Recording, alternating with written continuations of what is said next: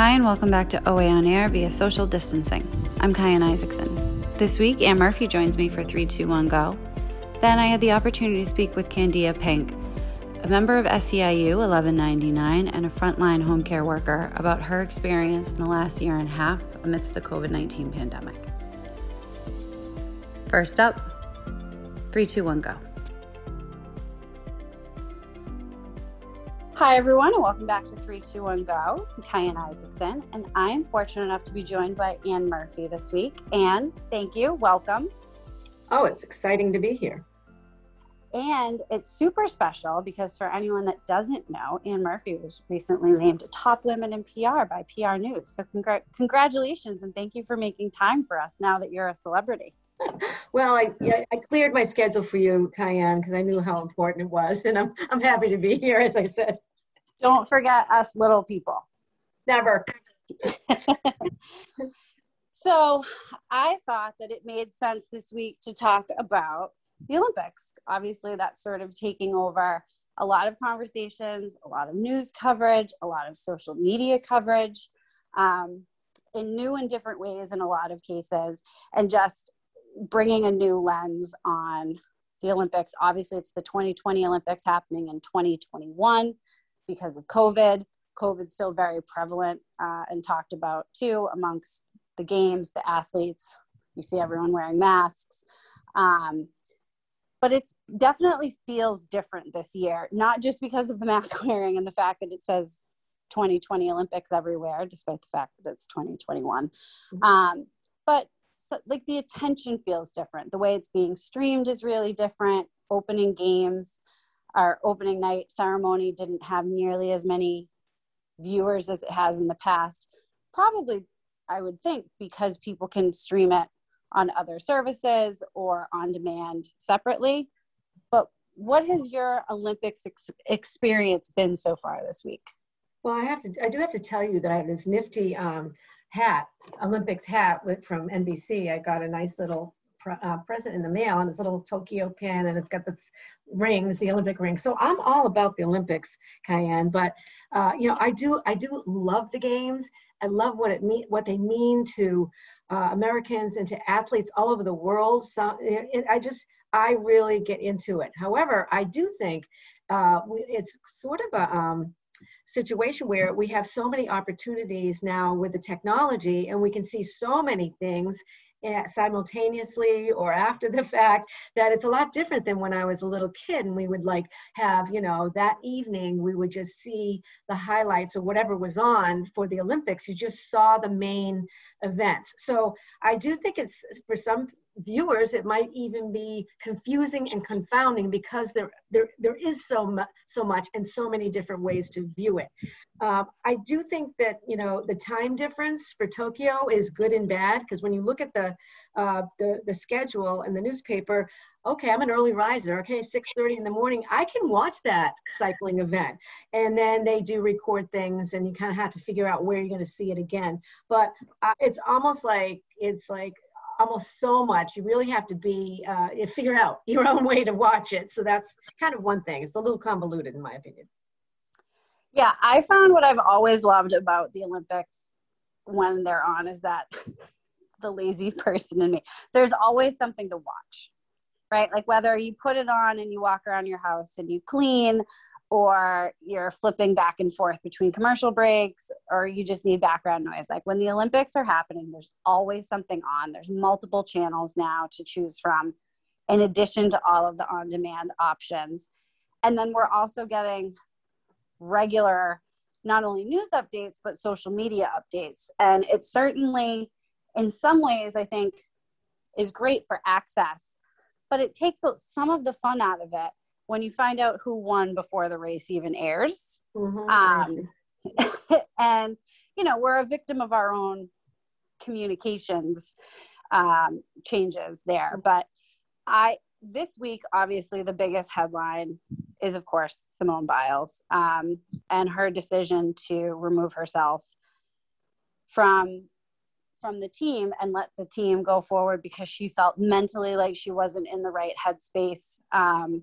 the more I read, it wasn't only about her mentally feeling unsecure, but that when she feels, when gymnasts feel mentally not in the right place, it's actually really dangerous for them mm-hmm. um, to compete. And I, I watched some coverage of the vault that she did was supposed to be something, and she ended up having to kind of change it midair.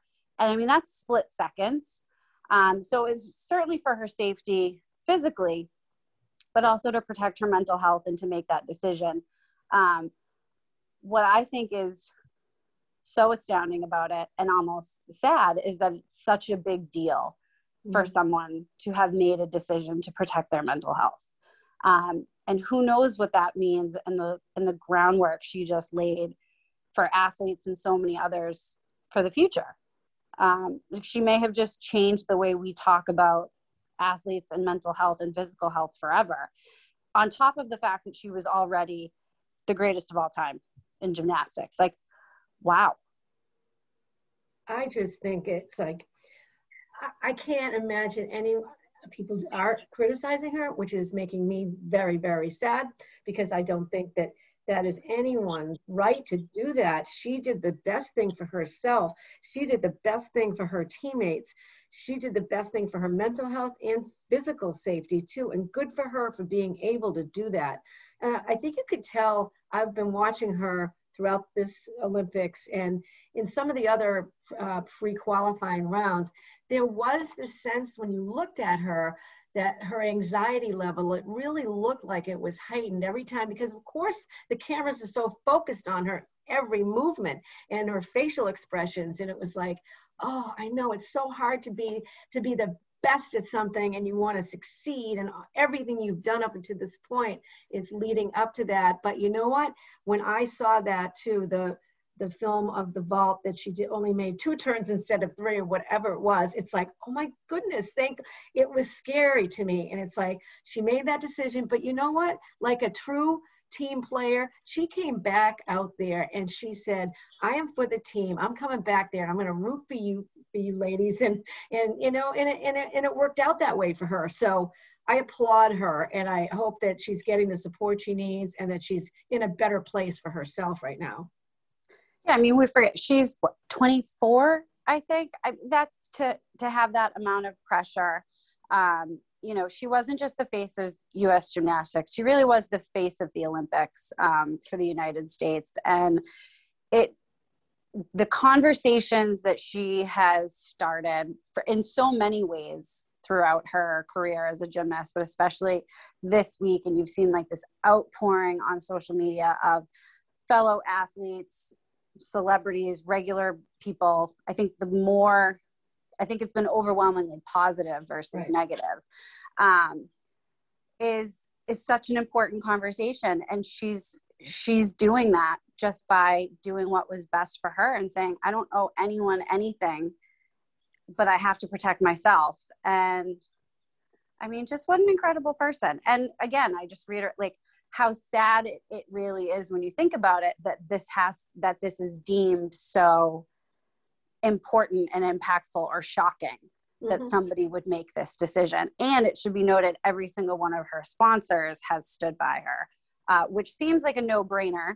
But, you know, five ten years ago, that might not have been the case. Right. Um, I also think I saw the uh, announcement today where her teammate Sunisa Lee actually won the gold in gymnastics. And but what her what Simone Biles pulling out of it also created an opportunity. It created mm-hmm. opportunity for other athletes who might have thought, I'm never going to get in Simone Biles' way because she's just going to take it all. Then this life happens, you know what I mean? Sometimes. So then they yes. have to, oh, they got to step up to the plate and they got to give their best game too. So that's just a lesson in life too. It's like things happen. You got to roll with it and go, you know, get a change.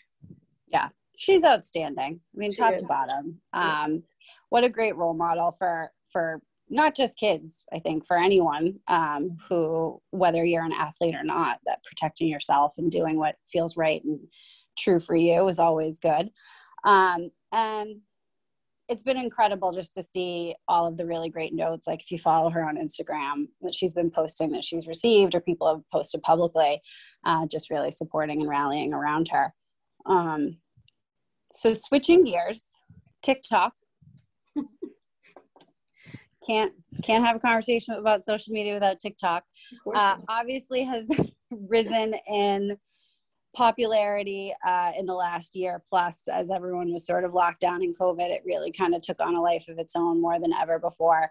And it is playing an increasingly large role at the olympics. Um, a lot of athletes are you know sharing stories posts their way through the olympic games and, and olympic village and their time in tokyo um, and it's been really interesting to see, and I think another great example of the power of social media to connect with people. Um, like there's there are players that are gaining popularity and a following because of what they're doing on social media, which will ultimately translate to support and a following for what they do in their sport. And when we when we talk about social media in our work and with you know with clients and with with campaigns and projects we always talk about the power of social media. It really can be harnessed for good in so many amazing and creative ways when you're willing to st- step outside of the box a little bit and show your true colors show your personality to people. Um, and the long standing effects are can be really positive. Mm-hmm. Yeah, I mean, I think that as we've seen, I think in this Olympics too, this is the probably the first one that has been accelerated. I don't think TikTok existed four years ago, right, or five years ago. Um, so that new platform that is hilarious and addicting, addictive when you start going on it. Uh, it it's just uh, really help, help people elevate their own profiles, and it's so interesting. And it's personality based, of course. And I really, I really love it. I think it's like, I think it's great, and I'm looking forward to seeing more of those silly things out there. and that's the thing, right? It for some of them, the um, they're people I've never heard of until I started watching their TikTok videos, not just on TikTok, but because they're being shared in other places. And now all of a sudden I feel like I have a vested interest in watching their activity or their sport or when they're competing. And I would think that for a lot of them, it will also turn into sponsorship and business opportunities that may not have existed mm-hmm. without it. Exactly. Exactly. I, I just think that in some of the more obscure uh, obscure sports that we can now see because everybody's posting on everything. It's like I was just mentioning to you a little while ago about that kayaking canoe slalom Olympic event going down a man-made white water. It's like the most amazing video I've ever seen, and I'd never heard of it, but I was addicted to that, right? So it's like it gives you the opportunity, a little peek in a world of, that I'm not in, that's for sure. well, you have a little bit of a foot in it. Do you talk? You've been obviously working now with Noelle Lambert for a long time with the Born to Run Foundation. Um, so you have you have a you have a toe in the Olympics water. I have a toe and a vested interest to support uh, our client and our friend Noelle Lambert, Paralympic athlete who uh, five years ago lost her left leg in a moped accident in Martha's Vineyard and, you know, at the time she was a college student playing lacrosse at uh, University of Lowell and uh, UMass Lowell, and then went back, rehab, went back to the lacrosse field, and then kind of met a lot of other Paralympic athletes in her journey as an amputee who encouraged her, hey, you should try it, you should try it. And it, it, she will admit to anybody that she hates running. I mean, this is the thing. She said she was a lazy athlete before that, but after she lost her leg, she became a much better athlete and then decided, I think I can do it. And if anyone knows her, she's a tough competitor. And she said, I'm going to try the 100 meter, the 100 meter in track and field, which is one of the hardest races. And you know what? Come to find out, like she did the hard work and she made the team. So Go Team USA, Noelle Lambert. She'll be uh, leaving here uh, around August 20th, go out to Tokyo, but in her event is on September 3rd. So we're all gonna be cheering for Noelle, Team USA, Team Noelle. So I can't wait to see that. Absolutely. And for, and for, that's just a good reminder too. Like everyone's really caught up in the Olympics right now. Those will end next week and then we'll get a bit of a break but then we do have the paralympics happening shortly thereafter end of august into early september Right. Exactly. So everyone stay tuned. Mhm. Well, I'm gonna go uh, find the video of the white water canoeing kayaking that you explained because I haven't seen it yet, um, and probably make sure I watch that. And and um, thanks for joining me this week. And this was always great to catch up uh, with our top women in PR award winner. Thank you, Kyan. It's been a pleasure. Have a good one.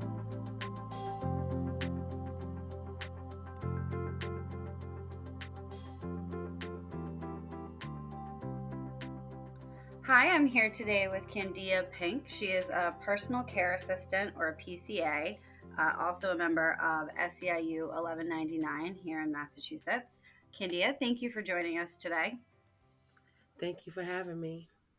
Um, first off, I have to say, uh, obviously, an enormous thank you. I know that you and your uh, fellow members and healthcare workers have had just done work that is beyond the call of duty in a lot of cases uh, since the beginning of the pandemic in March.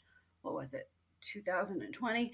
Um, and so, thank you. I know it's it has been uh, harder than ever to do this work. Sometimes probably feels incredibly thankless. Um, so thank you. You're welcome. Um, so for anyone who doesn't know, can you just quickly explain what it is that a PCA does um, on a day-to-day or you know sort of regular basis with those that you serve?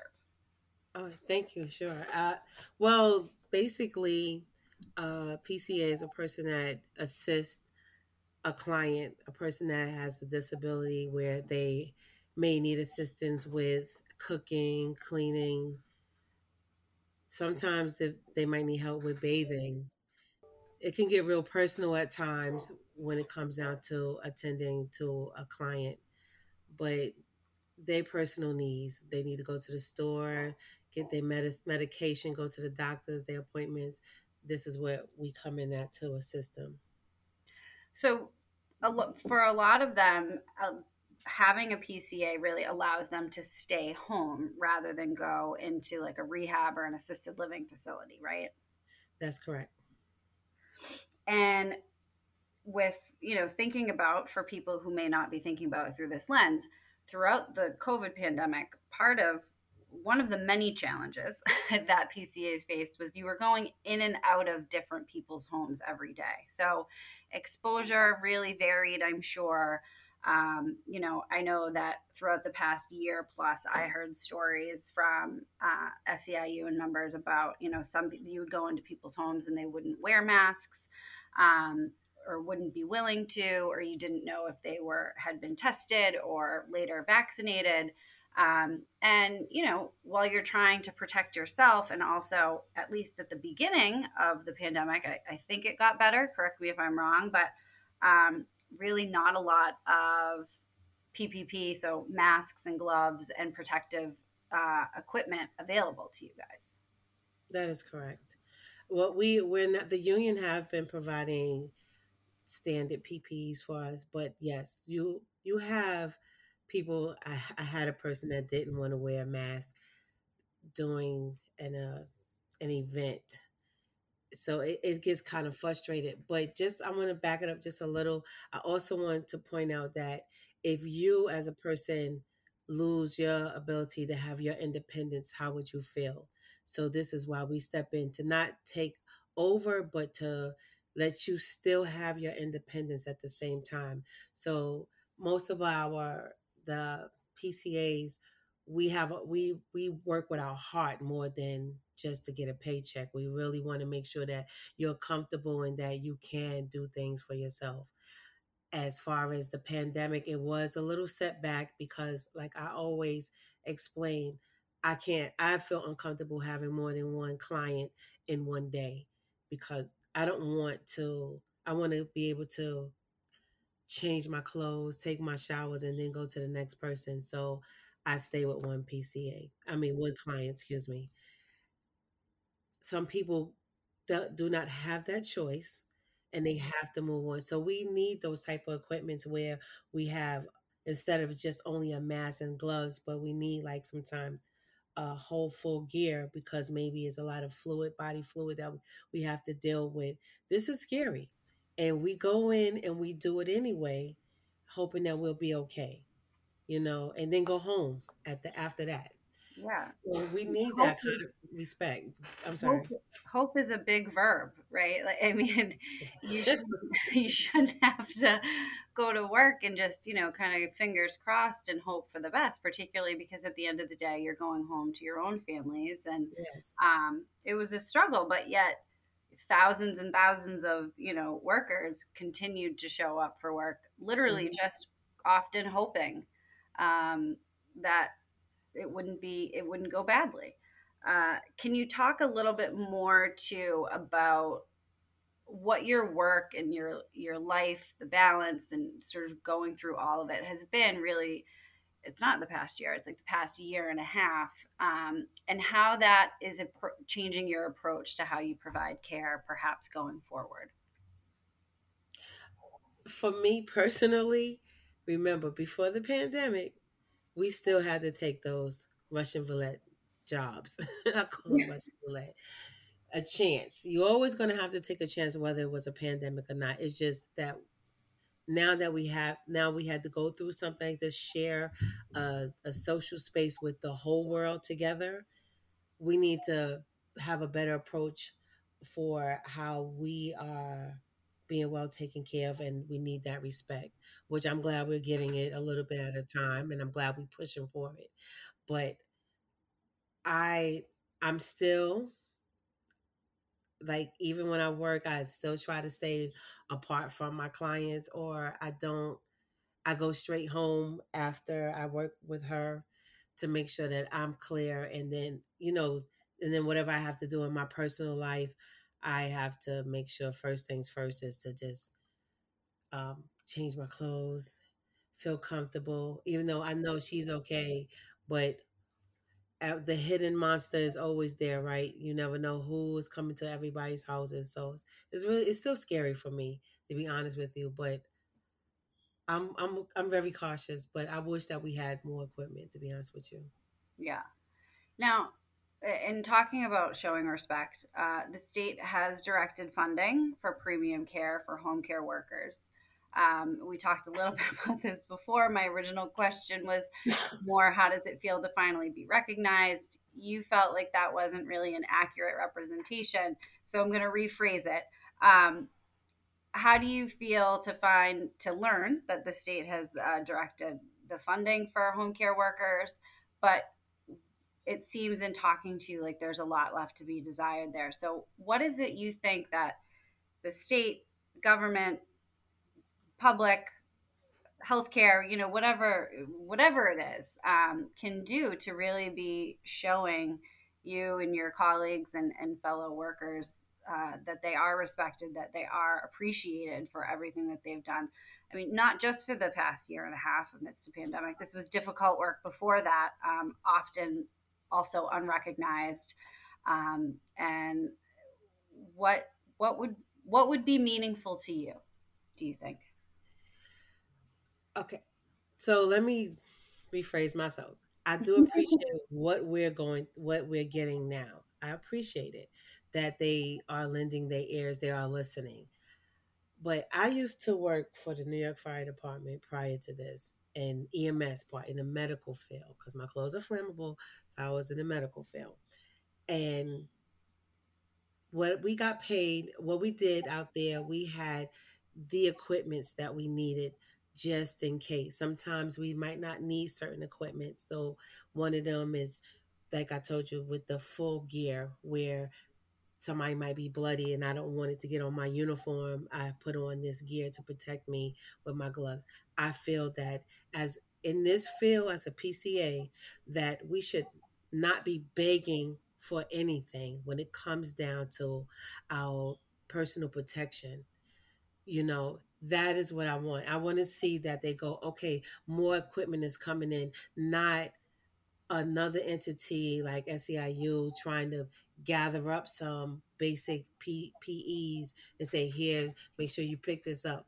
No, I want it to be that the this government actually says, okay, we're going to start sending in some equipment for you, or give us access, or however it's supposed to be. I don't know all the rules, but whatever it is, I want us to have better equipment that we could be able to call and say, I'm gonna need this for this particular client that I have, and I need access to it. I shouldn't have to be struggling for that. I can't take it out of my paycheck because we don't get paid as much because some of us have 20 hours only a week like my well i think i do 15 15 hours a week so again i shouldn't have to be begging for bread. This is something that's very important and especially since the pandemic since we have such a a, a we we went through a lot and it, it shocked the world. And i think that we need to now accommodate and make sure that we are all safe.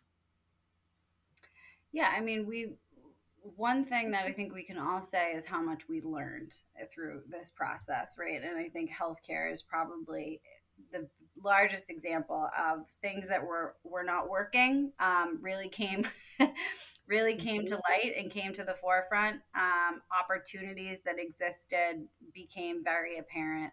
Um, and to your point, you know, the idea that somebody who is providing a service so that people can stay in their homes, as you said, with dignity, with their independence, allowing families to save costs because obviously those uh, living facilities are awfully very often very expensive um, but also just their quality of life. And to be able to provide that particularly at a time where more than ever people didn't want to be in you know homes with a lot of people and um, that you had to struggle just seems it seems like a no-brainer right? That you should just right. have everything you need in order to do your job to the best of your ability. Correct. Um, so there's a lot of debate in washington right now um, about funding for home care. What would you say to elected officials who are unsure about investing in caregivers and those that you're caring for? Okay. You have nursing homes you have homes for adults that uh, adults that are not elderly but they have to be in these homes and they have these type of equipments there. Or they should have if i'm if correct me if i'm wrong but i do believe they should have certain equipments there when it's time to care for the people.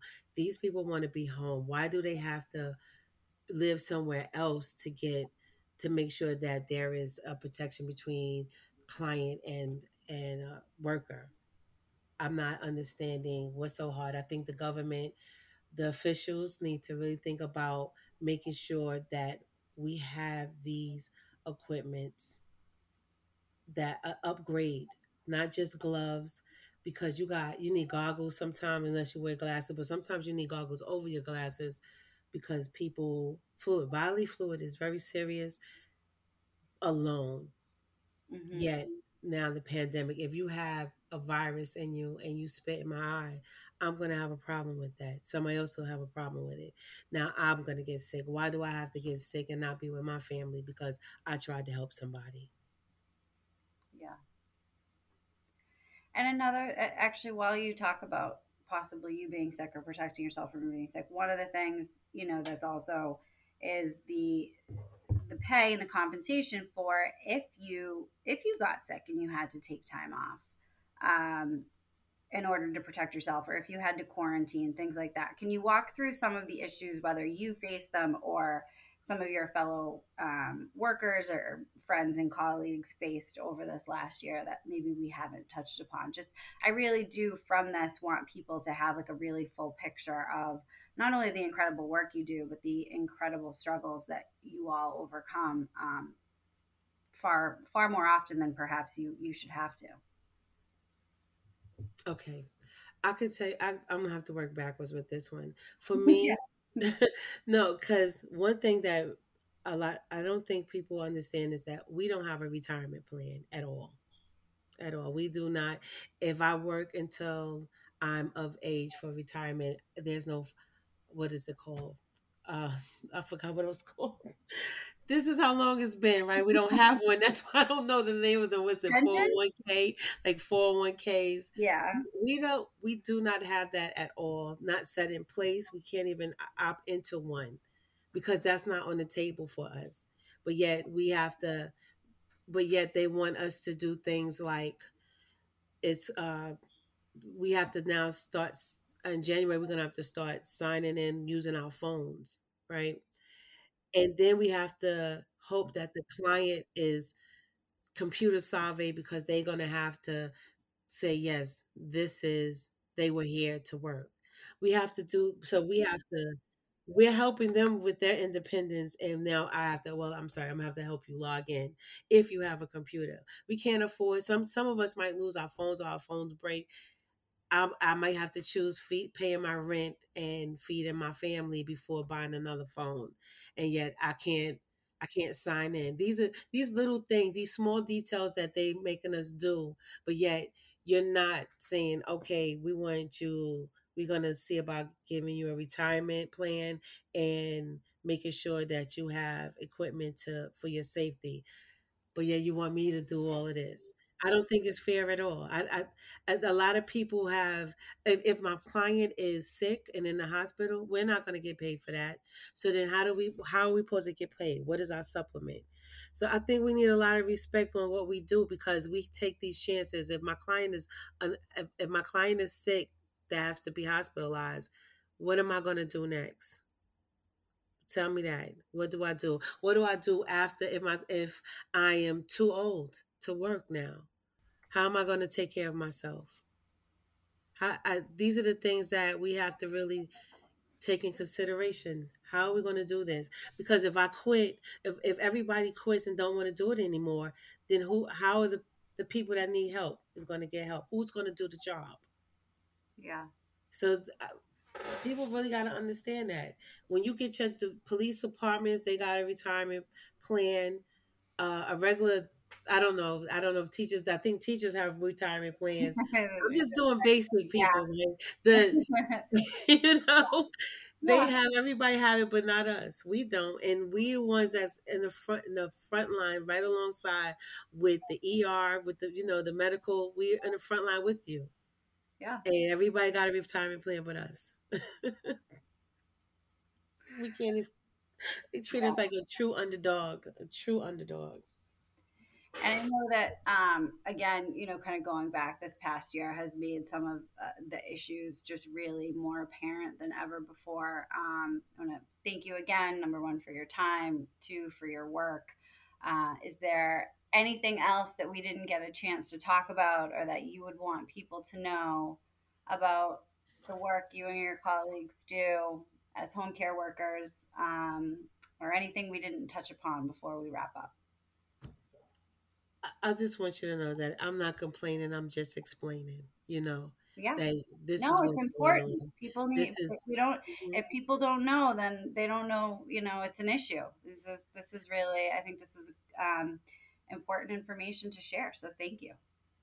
Yeah, other if I come up with something next time, I'll I'll, I'll write you and tell you about it. But other than that, this these little things right here is enough to fight right now. It's so hard to try to keep up with everything. To be honest with you, it's too much in one plate.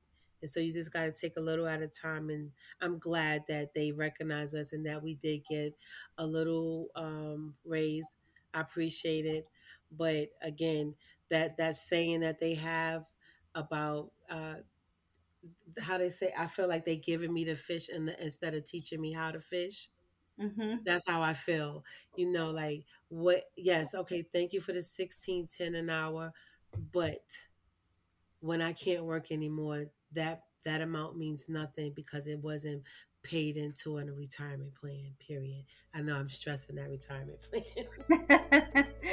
no, I, I, I, totally get it. Um, well, thank you again for taking the time and um, come back and talk to us again. Of great. course. Thank you so much. I appreciate it. Thank you, Cynthia.